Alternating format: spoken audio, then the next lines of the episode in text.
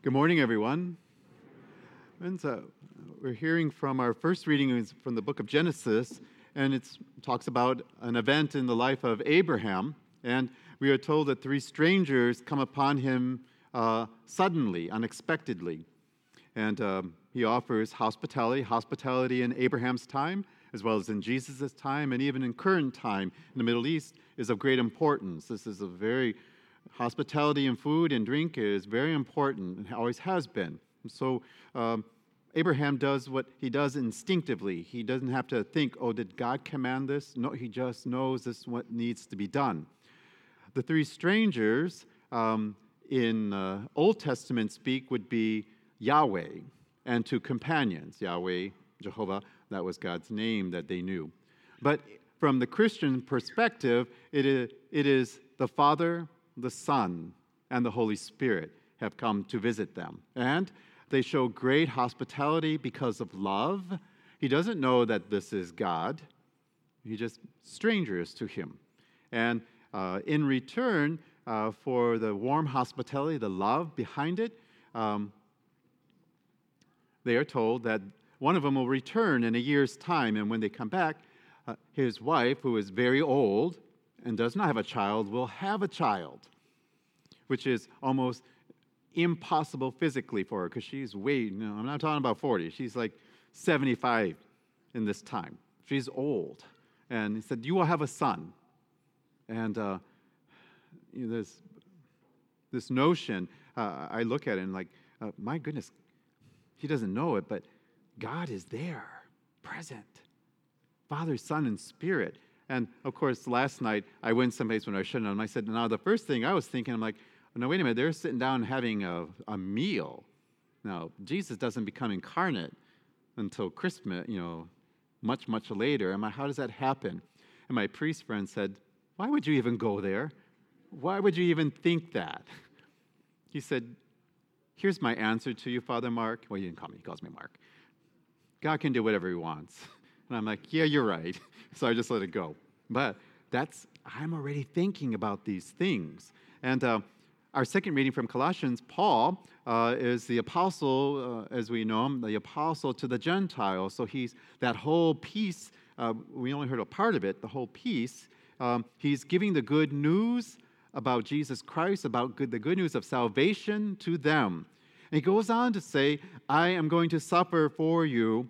Now, uh, people get a little bit confused about what Paul is doing here. The suffering that's lacking hasn't it's not about what Jesus, he lacked nothing. His suffering lacked nothing. Paul makes a comment. He said, in the body of Christ, on, he means the body of Christ. He's talking about the church now. So something's lacking in the body of the church to which he will suffer. And he's doing it gladly on their behalf for their salvation also. But nothing is lacking when it comes to Jesus Christ. So let's move that right out of the way in our gospel, we have a, um, the scene is set up with Martha and Mary, and it is Martha who welcomes Jesus into her home.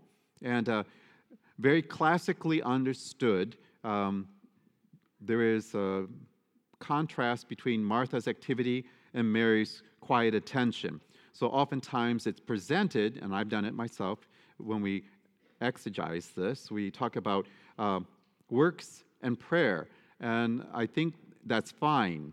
Um, but I think something else is happening, and I'm setting you up for this. I'm going to warn you now that the, the most of my homily is going to be theory, uh, conjecture on my part. So I'm warning you now. I'm, but I'm giving you the classic understanding of what most biblical scholars would tell you. This has to do with um, contemplation, it has to do with prayer. Uh, but, um, and I want to be clear when it comes to Martha and Mary, uh, what Martha is doing is not important. Remember, uh, hospitality is extremely important. Uh, so what she's doing is actually good. Um, it's just that Jesus, in the way Luke presents it, says that Mary's chosen the better. So it wasn't a question between bad and good, but between good and better, or good and holy. And I'll back this up with scripture. Uh, there is the parable of the great feast, Luke 14, 15 uh, or the parable in Matthew's gospel, the wedding feast. There, Jesus presents a parable and uh, he invites people uh, to be present to him. That's what the parable is really about. Uh, and but they make up excuses or something like that, and they'll say, "Well, I will, but later after I bury my loved one, later after I feed my cow." Uh, so, uh, and those are good things. Those aren't bad things. Those are good things. But in that moment, there was something better. And that's why I'm saying there's something else going on here in this gospel. Um, and certainly, uh, it has been said that ministry without prayer becomes meaningless, and uh, prayer without backing it up with some works uh, seems hollow to people. So uh, there's a whole bunch going on here. Uh, also, it's the position uh, that Luke has put this story in. It follows the Good Samaritan. Remember, the Good Samaritan, he, from his heart, does something of great kindness. He doesn't stop and think, does God command me to do this? He already knows this must be done. So uh, we see the Good Samaritan and we see this event. Here, uh, remember, Luke has great concern for women of his time. So now he's presenting Martha as the female who is going to do something. The Good Samaritan is a man who does something, Martha is the woman. Uh, but there's Mary, and one of the things I've been, jo- I know my sense of humor, when Jesus addresses Martha, he's not, uh, what she's doing is important. And he doesn't look at Mary and then uh, tell, you know, Mary, oh, by the way, you won the spiritual lottery by choosing what you'd done. He's not doing this. So some, there's other things going on here. And what follows is um, the Our Father. So next week we'll hear Jesus present the Our Father. So there's a whole bunch. Luke is very deliberate about where he put this story and what's behind it. And um, my friends, um, Martha and Mary, if you've forgotten, they're sisters, and their brother is Lazarus. And Lazarus is a very dear friend of Jesus. Uh, if you go and read, you'll hear Lazarus. I mean, um, we are told that Jesus loved him very much. So they're, they're friends, good friends. And they lived near Bethany, near Jerusalem. And Jesus knew them very well. And uh, I would say, beyond just being friends, they would be considered disciples of Jesus. And Jesus would have visited their home often.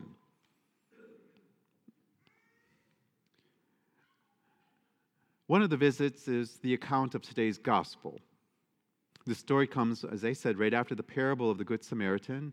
Likely today's story then happens to help us to guide and balance the teaching of the Good Samaritan. We are told Martha is very busy preparing a meal for those who are in the house. Martha is more forward of the two sisters. How, why would I say that? Because uh, Martha is the one who is at the funeral of her brother, and Jesus comes a couple days late. He's only a couple hours away, but he comes a couple days late. And when he arrives, Martha says, Lord, if you had been here, my brother would not have died. That's why I'm saying Martha is the more forward one. And that's not bad. I mean, in a good way. Um, in this case, Martha is concerned with the, the culture of hospitality and is very conscious of the requirements uh, for her guest. And how much more so that their good friend, this rabbi, Jesus, is in their house again. Nevertheless, our gospel drops the hint that Martha went a little bit too far with this, and uh, meaning the legitimate concerns of hospitality. Uh, it became almost, and here's where I'm going to begin to move into, I'm taking liberties. Uh, it moved into where she got fussy about it. And, uh, and we're told, Luke said, she was burdened with many things. She had a lot of anxiety about what she was doing. In all likelihood, uh, to be quite honest, a simple meal would have been sufficient to fulfill the requirements of the culture of providing food for her guests. But Martha wasn't having any of that. And my friends, um, all her fussing and fretting made her cranky. Now, in Father Mark's head, you know how, for those who are visiting, just bear with me. The people here with me always understand how I think. I picture the scene and Martha is standing in the doorway between the kitchen and the living room with her hand on her hip. Lord, do you see my sister just sitting there? tell her to get up. And, uh, and for people who know Jewish women, that's not unusual for her to do that, but I thought, oh, good thing Jesus is Lord and God because I don't think most Jewish men would respond the way Jesus did to the woman by what he said. But now Mary is at his feet. That is a position where she is listening to him. Now, uh, here's where I will bring another piece of scripture. In the scripture, uh, in Deuteronomy 8 3, Jesus makes a reference to this later on. Uh, it's, Luke 4 and Matthew 4. Uh, there he says, Not by bread alone does man survive, but by every word that comes out of the mouth of God. So, here we are in this setting of a meal, and Mary's at his feet. Martha interrupts what Jesus is talking about. Martha seems to scold both of them, to be honest. Lord, don't you care that my sister's doing nothing? And tell her to get up. It's the response of Jesus. He tells Martha that she is troubled by many things. Martha, Martha, you have so much anxiety about everything. My word. Um, and he says, There's only one concern now in this moment. And your sister has chosen the better part. She didn't, he didn't say she chose correctly. She chose the better. On the other hand, the better part is Mary's only concern. This is all Mary is concerned about. So, this is what really triggered all my thinking. What is going on? And our Lord said that He will not take it from her. So, what is this better part? And here's where I'm going into conjecture. I'm letting you know this. As I said, the traditional understanding says that Martha represents activity in ministry and good works, and Mary represents prayer and contemplation. And there, I don't think it is being contrasted. I do not think that is what Luke is doing. I think he's showing the complementary aspects of that. We need both in our life. Uh, but it's not wrong if uh, uh, I wouldn't dare. I, am not smarter than Holy Mother and Father of the Church, you know. So that works. But why not look deeper? Let us go deeper and see what else could be going on here? And uh, after looking at the parable of the Good Samaritan, we would be do well to look deeper at another level of what Luke is doing. Putting it into context, our Lord is on his way to Jerusalem. He's not coming back. He is going to his crucifixion. So, this is the last time he is going to be visiting them. You understand? This is the last time. Now, uh, he has been talking to his disciples and to his apostles about his suffering, his passion, and his death, and they don't seem to get it. Given what we know about the time, do you remember when Jesus was in the Garden of Gethsemane? Uh, he is talking to his father and he has anxiety. He's filled, his heart is troubled to the point where we are told he sweated blood. So, if this is the case, then, and his apostles aren't getting it, no one's getting it. They're not seeing that Jesus is troubled. Their friend Jesus is troubled by something. Something is weighing on his heart. No one seems to get it. Martha is so absorbed with making uh, the pita bread and everything else that she doesn't see it either and they're likely not to be of great importance in this moment with Jesus. The food, I mean, is like I quoted from Deuteronomy 8:3, not by bread alone, but by every word that falls from the mouth of the Lord, and that is the Lord God there, even though they don't understand it yet. Martha is busy and she doesn't seem to notice that Jesus is troubled.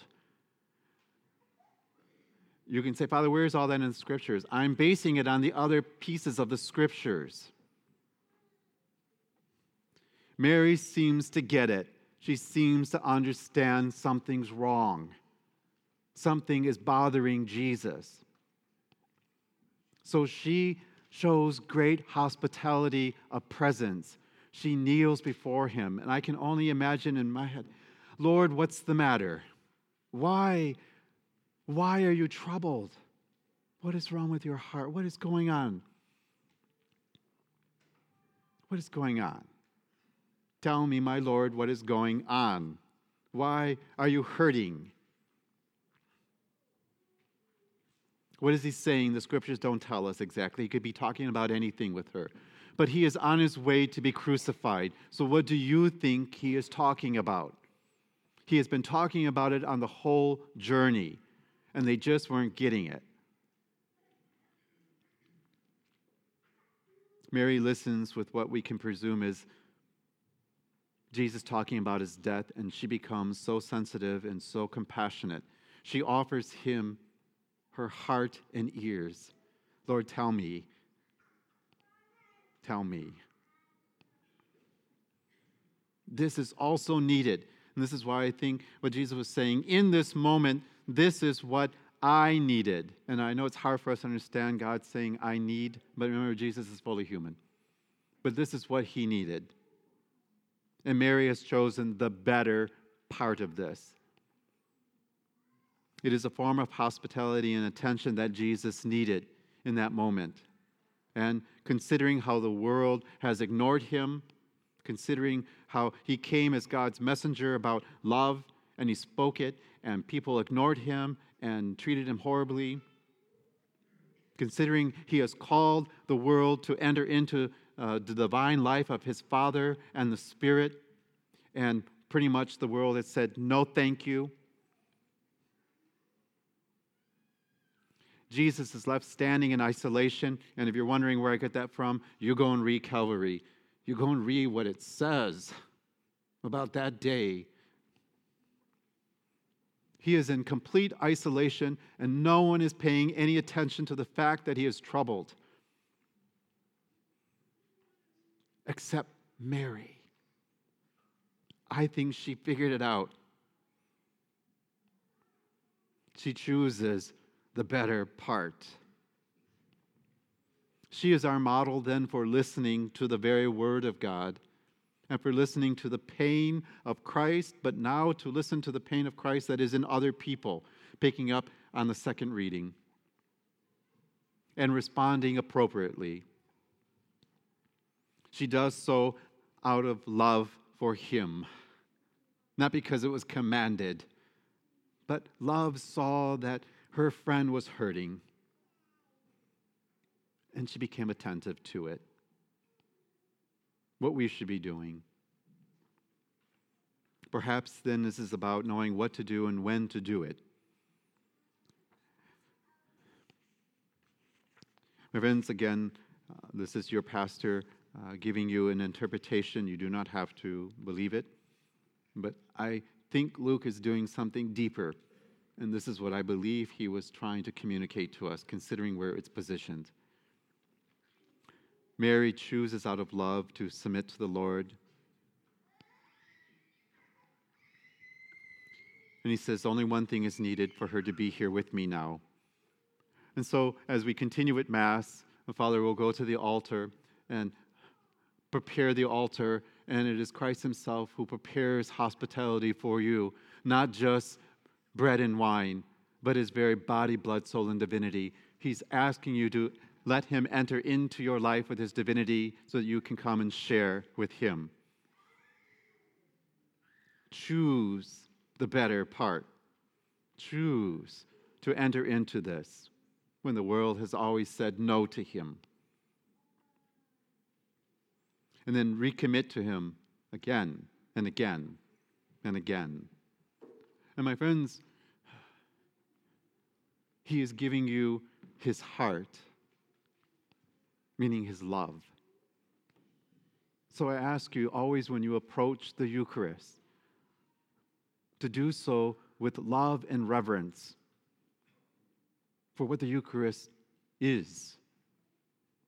Remember to come forward with great joy, but to have reverence.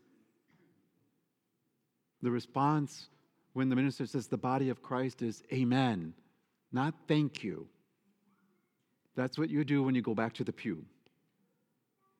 Amen means I believe, so be it, let it be.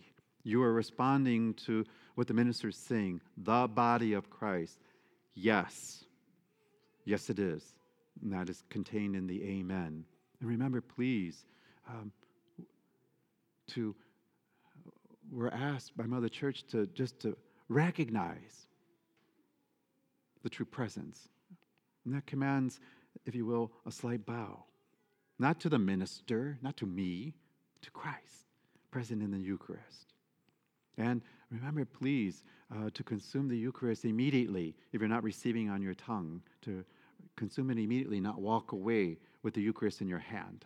If you must step to the side, consume the Eucharist immediately um, so that we know that no one's walking out with it. I know I'll say that for another time, uh, why that could happen possibly. Uh, but um, in this moment, know the great gift that is being offered, the great hospitality of the divine himself. Amen? Amen. Father doesn't have his watch on, so if I give a long homily, I'll use that as an excuse. My friends, uh, uh, as we heard St. Vincent de Paul, uh, this is their annual appeal, and our parish has always been just so generous with them as they go and help the impoverished. And um, I didn't look at the scriptures necessarily when they approached and said, What Sunday can we do this? Uh, there is no coincidences with God that these scriptures were present for them when they were going to make their appeal. Because when we look at Martha and Mary, and we look at St. Vincent de Paul, they do both. They are doing exactly that. They are Martha in the sense that they collect and they go out and they do. But as you heard, they do Mary also. They actually meet with the person who, is, who needs help and they spend time with their heart to the person and listen to them. So they do both. So I commend St. Vincent de Paul in the great ministry of charity that they do. And uh, I ask that you pray about it and you support them as best you can in their ministry here at our parish to the people uh, of, this, of our area who need help. My friends, Mary, she could not change what was going to be for our Lord. She just made herself present to him, to be with him, even though she could not. And sometimes we cannot change something for a person, but we can be there for them and journey with them. My friends, this weekend uh, was a little bit odd in the sense that we had uh, a lot of folks who have celiac disease uh, at the three masses. Uh, so I want to alert everyone uh, we have low gluten hosts available. They're not zero because that's not permitted in our church, but we do have low gluten. But uh, so if you need that, if you let us know before Mass begins, we will, we will get out the low gluten and separate them properly. from time to time, you'll see me actually come down from the altar with a chalice. Uh, the chalice has the precious blood in it, and it is some celiacs they cannot even have the low gluten. So uh, I've made it in this parish, not at all parish. I've made the the consecrated blood available to them uh, so that they can at least have uh, uh, have it from time to time. So if you're wondering why I step down with the chalice from time, it's because they have severe celiacs. Okay. If you pass the word to those who maybe have celiacs in need, uh, just come forward before Mass and we'll make sure we get that taken care of for you.